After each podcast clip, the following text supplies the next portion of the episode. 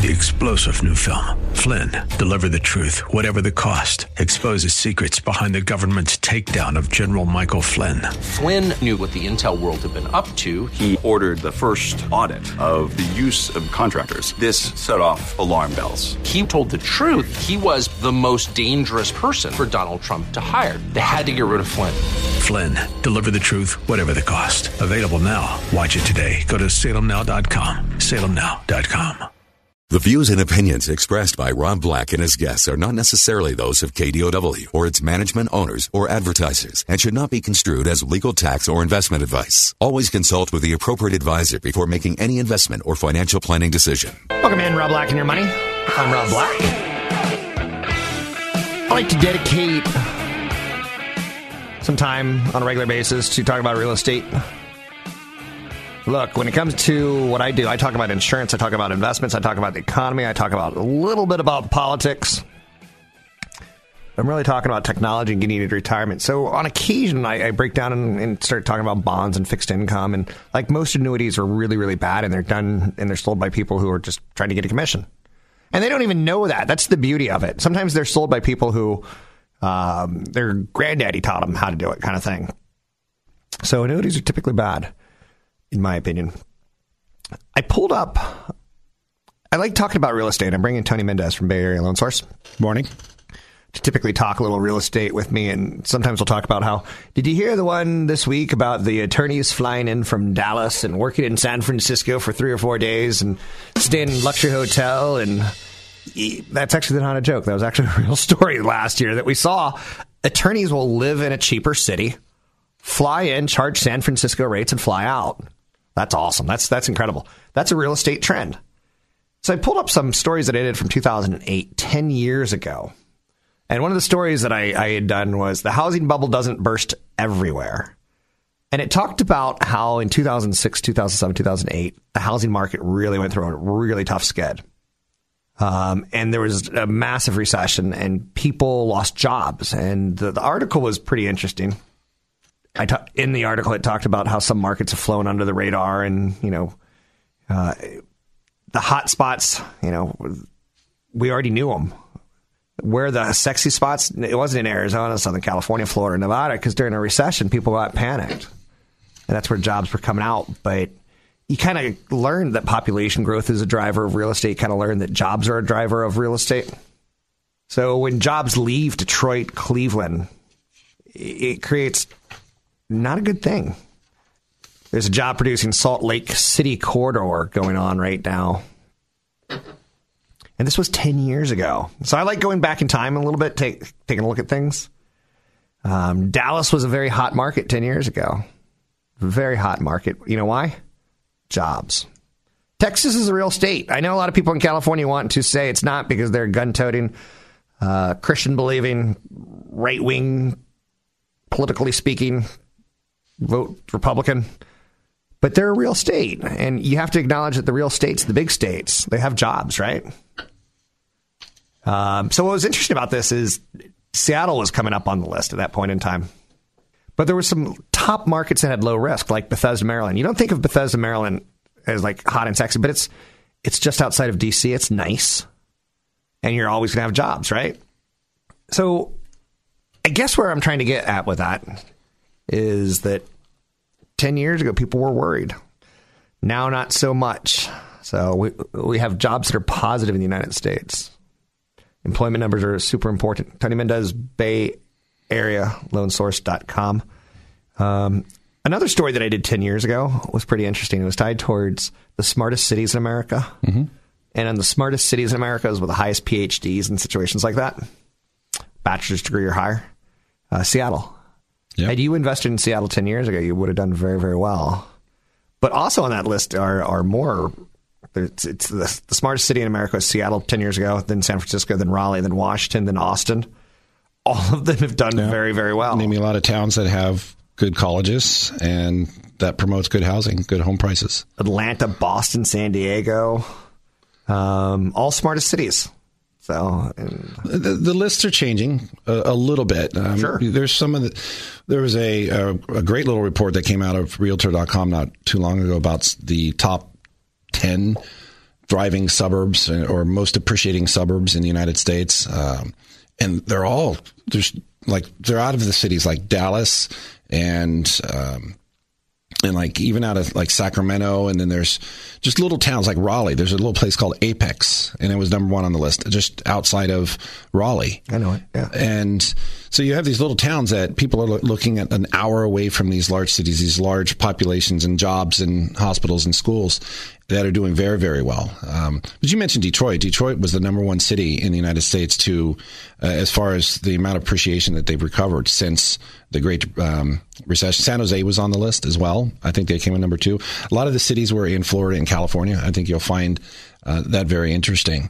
But we've gone through a lot of uh, a big change. Uh, I kind of I've talked about it as kind of a redistribution of wealth, but a redistribution of of population too. Um, it was a reshuffling, and Area went through that as well. A lot of people were able to sell their homes and or buy in areas that they weren't able to buy. So a lot. One of the reasons why I think we won't have that kind of cascading effect we did back in 2008, uh, leading up to 2010, 11, is because a lot of people did do that reshuffling and they found themselves in the places that they wanted to. It's a little harder now, and that's again another reason why home prices keep going up because people still want those desirable areas.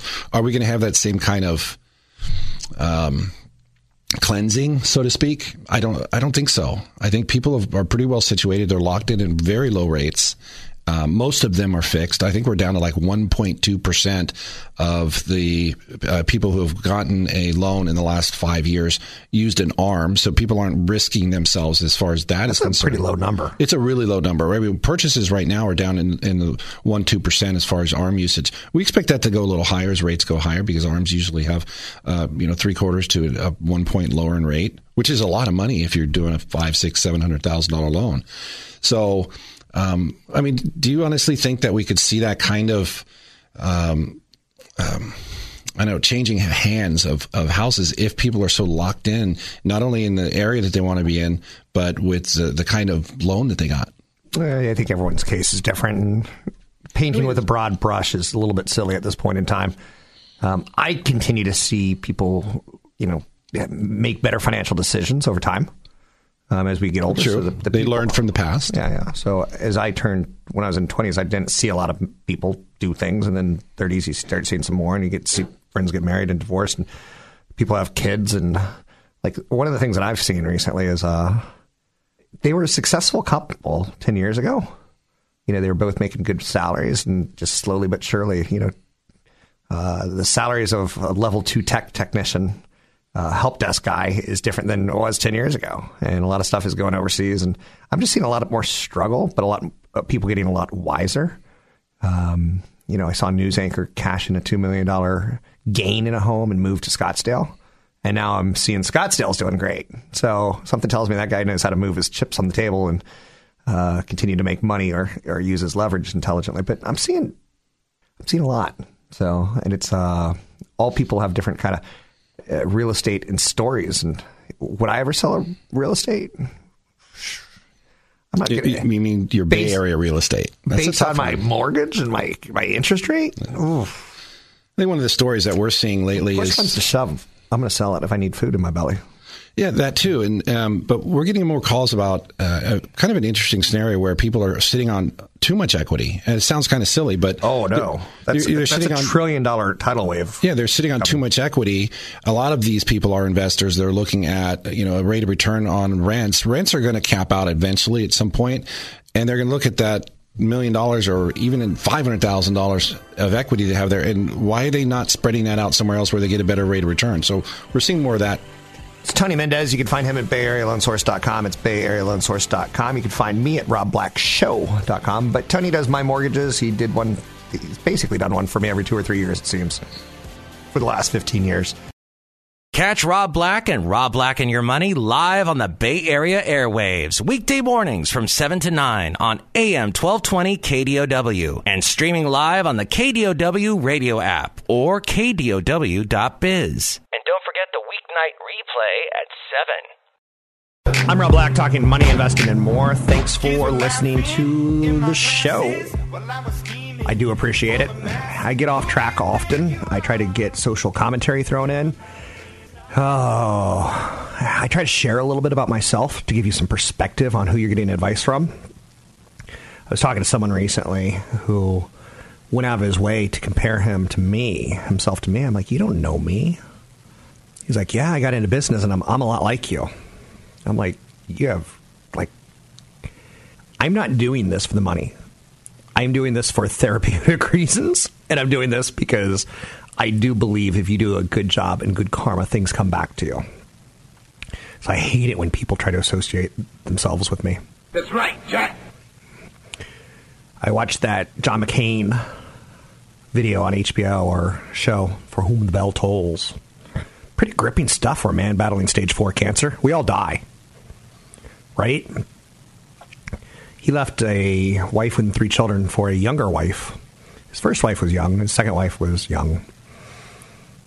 And I was just like, is this too soon? They're doing a video about him being like this guy. And then they said the, the most amazing thing you can't help who you fall in love with.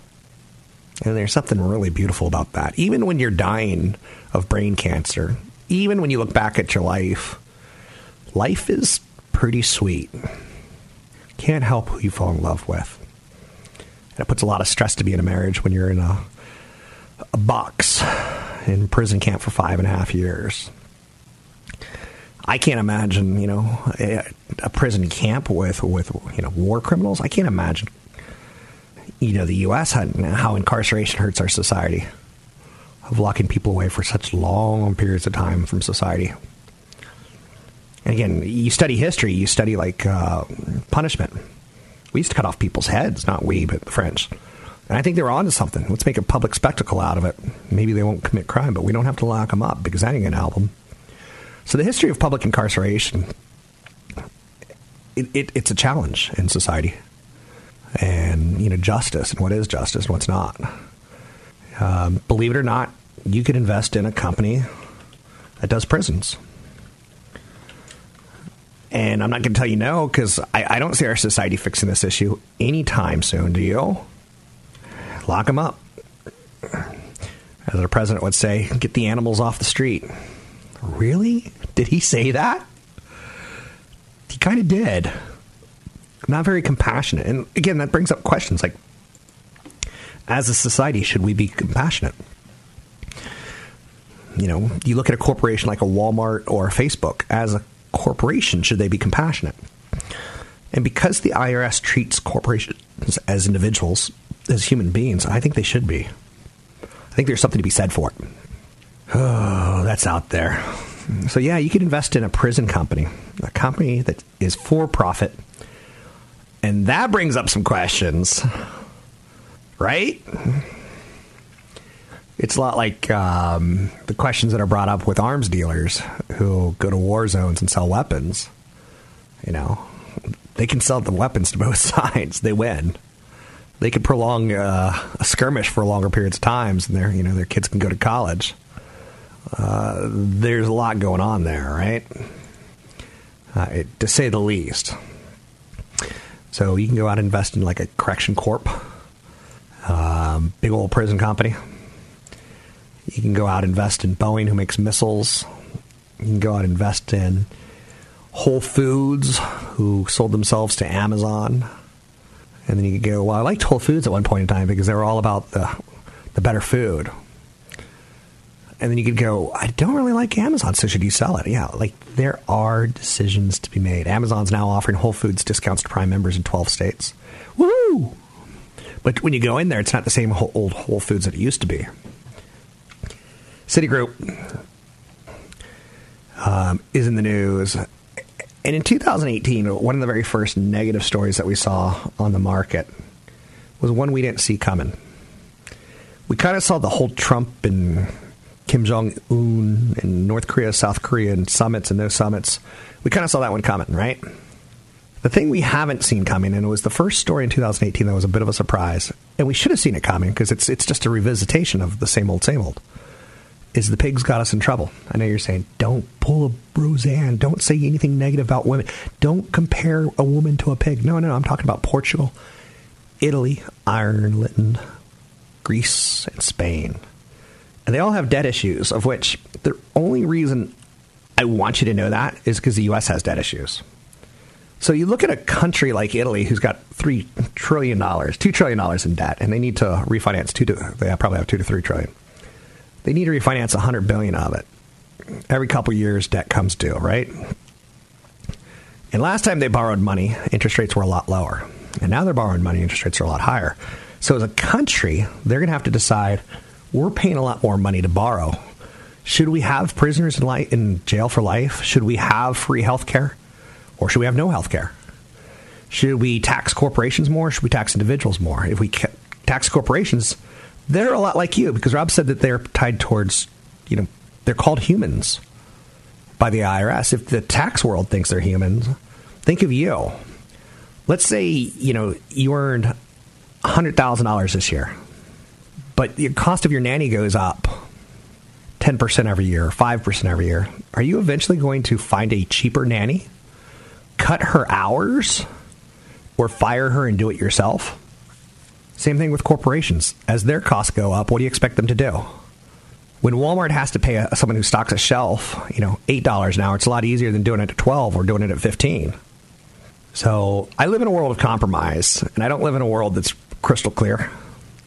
And the first big story of 2018 that kind of was a surprise, and it wasn't, because we went through this with Greece. I got suspended. I got suspended on radio because I made a, a joke in poor taste. I know you're saying, how many times have you been suspended? Behave yourself. At least three, fewer than ten. And sometimes it's been four days, sometimes it's been for a week. But um, we've seen Greece and their economy struggle. Now we're seeing Italy and their economy struggle. And politically speaking, everyone wants to have the answer because they'll get elected and then they'll corrupt the system. It's not an economic disaster yet, but it is something that kind of took us by surprise and reminded us yeah, when you have to refinance a lot of money, that little interest rate does mean something. Righto, McKnighto? Anyhow, and anyway, I'm Roberto Negro, aka Robert Black. You can find me online at Rob Black Show, Twitter Rob Black Show, YouTube Rob Black Show. If there's a seminar coming up, there always is. You can go to robblackshow.com, hit the event page, and then use code radio25 to get in for free if you haven't been to a seminar before. I'd love to see you there. Want the podcast with music? Find the link to the other version of the podcast by going to Rob Black's Twitter. His handle is at Rob Black Show. Listen to Rob Black and Your Money weekday mornings, 7 to 9 on AM 1220 KDOW. Think of me as the great big grizzly bear of financial love. I know you're saying that doesn't even make sense. I was thinking today about how fortunate and how happy I am, all things considered, with where my life ended up, and I'm pretty pleased. Hasn't been perfect. It's had some unnecessary drama and some bad decisions. It had a dad who was an alcoholic, who didn't always connect with the world due to his being an orphan and going through military in Vietnam. It was less than ideal. Um, but I did have everything I ever needed. Um, I had toys, I had clothes, I had food. I just didn't have a dad who was terribly cognizant of of that kids need time off and they need downtime and they need love and they need support. You don't have to be prepping your kid at age 13 to get ahead in life. You don't have to be prepping him, you know, every single minute, every single day. Uh, so I'm cognizant of that, and you know, I'm very cognizant of you know what I do. Hopefully, helps people get to retirement. Whether I'm helping the firefighter or whether I'm hoping helping the single parent. So on occasion, I do want to talk about parenting and why some of us are doing this and what it may mean to you and what it may not. Um, I want to get you to retirement. When you see the average Social Security check is like $1,400 a month, it's not enough. And, you know, my goal is to get us to the point of, of like having enough. and, and taking our foot off the accelerator. So, one area that I, I think I don't talk enough about, but I should, is marriage and some of these life decisions that we make. Like I said, I had a good life, and I'm very grateful. So don't in any way, th- shape, or form think that I'm being negative, because I'm not. Um, couple things is I have had a divorce, and it's a crazy moment when you do that because it's just like a crazy moment when you get married. A friend of mine just got married in Chicago over the weekend.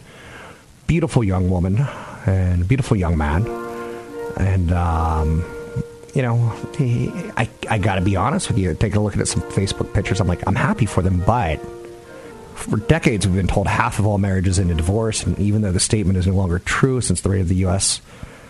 Um, has been declining in divorce, what's causing all these breakups? And I can tell you one thing is it's finances, and it's a large part of it.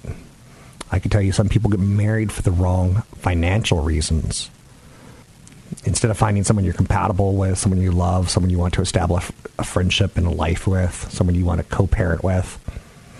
A lot of times people are like, I'm 35 and getting older. In my 30s, I had created a successful business and I'd done pretty damn well at it. But I wasn't married and I didn't have kids. And I met a beautiful woman who also, not also, but she was in AA I wasn't in AA, but so she had that alcoholic background that my dad had. And early on, there was a couple moments where I was like, "This isn't good." I, I, I like the highs were high, and the lows were frustratingly stupid. And I, I don't deal with frustratingly stupid terribly well. So I was going to face a divorce even before I got married because I married the wrong person, and I, I knew there was fl- flags already. So, in the long run, she cheated on me because, not because, that's an unfair statement. She cheated on me and got caught. She left an email account open on a computer that was left powered up on a screen that had some pretty damning evidence if you just walked right by it. And then uh, that triggered in me trust issues because as a kid, when you have an alcoholic dad, you just don't trust his emotions and you don't trust yourself to not mess up. So, my advice to you when it comes to marriage is financial advice is choose your partner carefully. I had half a business that she was entitled to, well, depending on how long you're married, half of. And in California, if you're married for 10 years, you owe a person alimony for life. Potentially. I wasn't married 10 years. I wasn't married eight years. I wasn't married six years. I wasn't married four years. I wasn't married two years. I was married one year. And when you go through that and you're like, did she just really hit on a guy her dad's age? Or did a guy her dad? Yeah, that happened. And suddenly you start like doubting yourself and you start going crazy. And crazy is not good when dealing with finances my best advice is when you do divorce, at some moment of clarity, of separation, or that whole process, you know, you get separated for six months in the state of California for a reason. So it gives you time to, get some clarity on, on your life, on your partner's life, and on your children's life. So the first thing I want to do if, if you're going to be getting a divorce or separation is, is consider both parties. You once loved this person. And you know, you, you don't want to put them in a situation where they have nothing or they walk away with less than they came in with, or they walk away with too much more than they came in with, because then emotions are going to start getting crazy on all parties. One piece of advice is don't heed unsolicited advice. You're going to have coworkers who come up to you. You're going to have ex girlfriends or friends or buddies or pals wine drinking buddies that are going to give you advice, like take him to the court, take him to the cleaners. I just knew that about him. You deserve this. You gave him the best year of your life. You're going to get bad advice from your friends. Don't take it. Stop telling everyone your business when you're going through a separation or a divorce. This is a moment of reflection. It is not a moment of sharing. Stop babbling to everyone about how awful your life is or telling the grocery clerk too much information, financial or otherwise try to leave the advice to professionals. a good lawyer or a good mediator, which is what I would recommend. Um, Paulo Lahan, for instance, in San Francisco, a good mediator is going to be easily 20% the cost of a good attorney. And in California, you can't win a divorce. You don't win. Like, it doesn't happen that way. There's no point in winning. It's you are separated. You're. Uh, you don't win. And part of you wants to win. You want to be the one who was right. You want to be the one who had that childhood dream of, of marriage that was ruined by the other person, not you. So this is a good time to let professionals be professionals, the mediators or the attorneys. This is a good time during the separation start focusing on things like child visitations and managing joint debts and finances to come up. If you have a house right now, that's a joint debt, very likely. When you separate, it's either going to need to be sold or that debt's going to have to be taken over by one person. That's a big one. One thing you want to do when you start the whole separation process is start closing joint accounts, but do it in front of the other person with their knowledge. You say something along the lines of, Hey, Cindy, or Hey, Matt, or Hey, John, I need to close this checking account so that we don't get into a situation where one of us goes to Vegas and blows all of our money. Because we've been married for a long time and it's been a long time since you've been in Vegas. And what happens in Vegas, well, it gets kind of crazy, right? So when you go through that separation, you want to start financially focusing on, you know, making sure you don't hurt each other.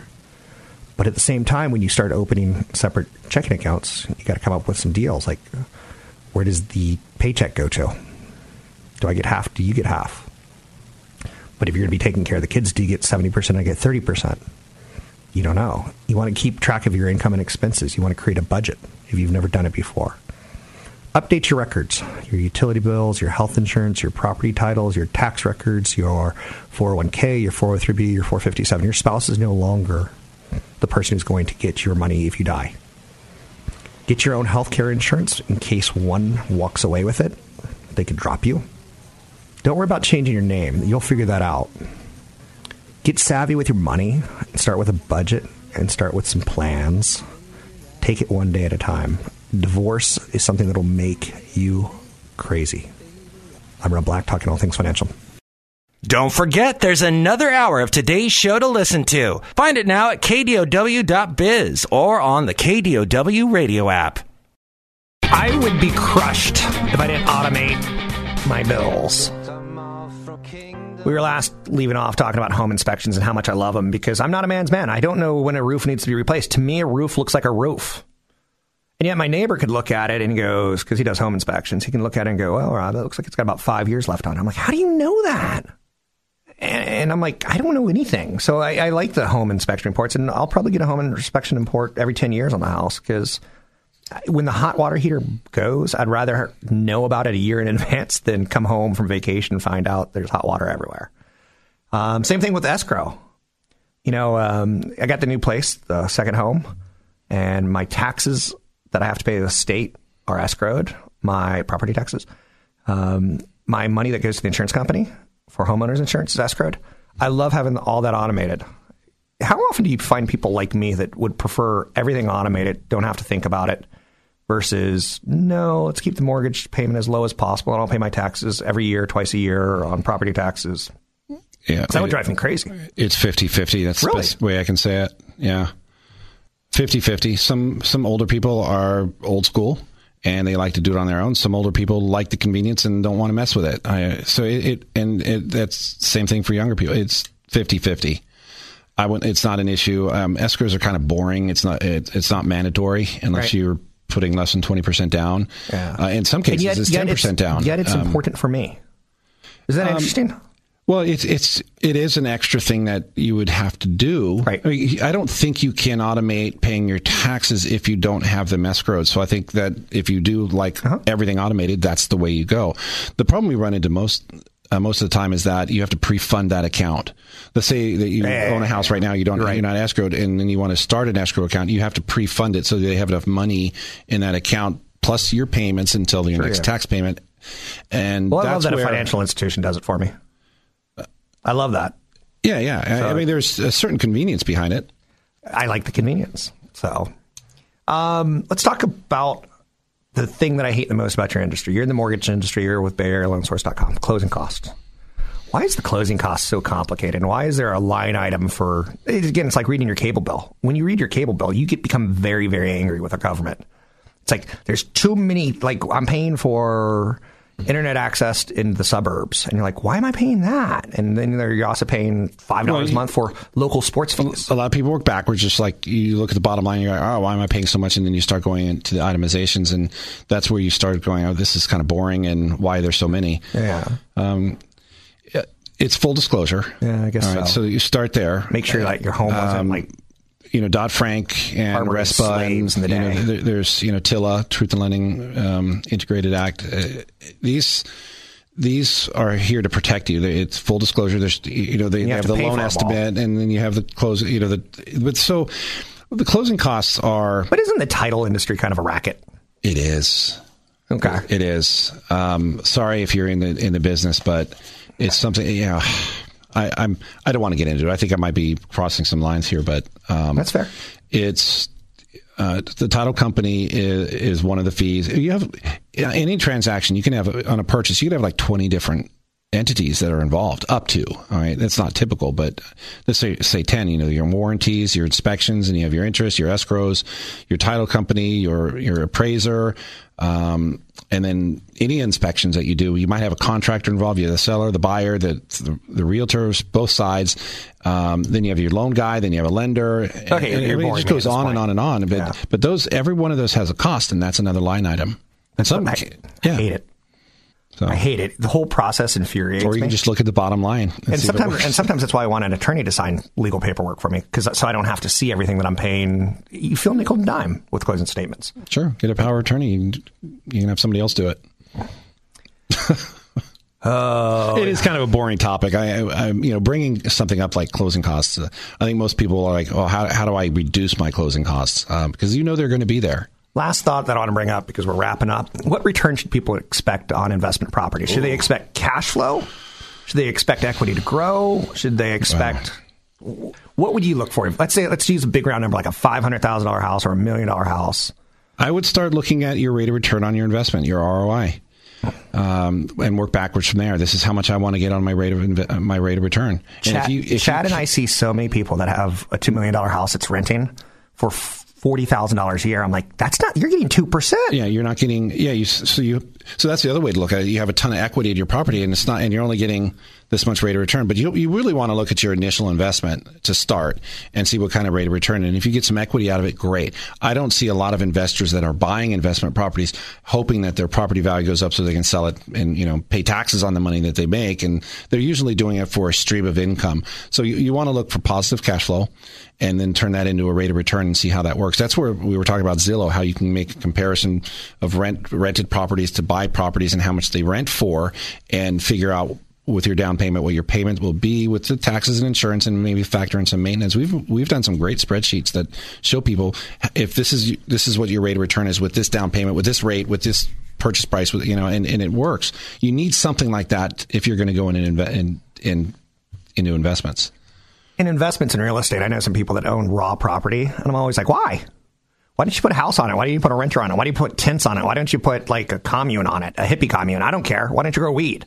Whatever. There's no return on investment if you just own the raw land, and I see a lot of people do it because, and they'll say something like this: "Well, they're going to put a metro line in or BART line My in. value will go up, or It'll go up yeah. and down the road. I'll develop it in 20 or 30. And I'm like, you're going to hold it for 20 or 30 years and get nothing? Yeah.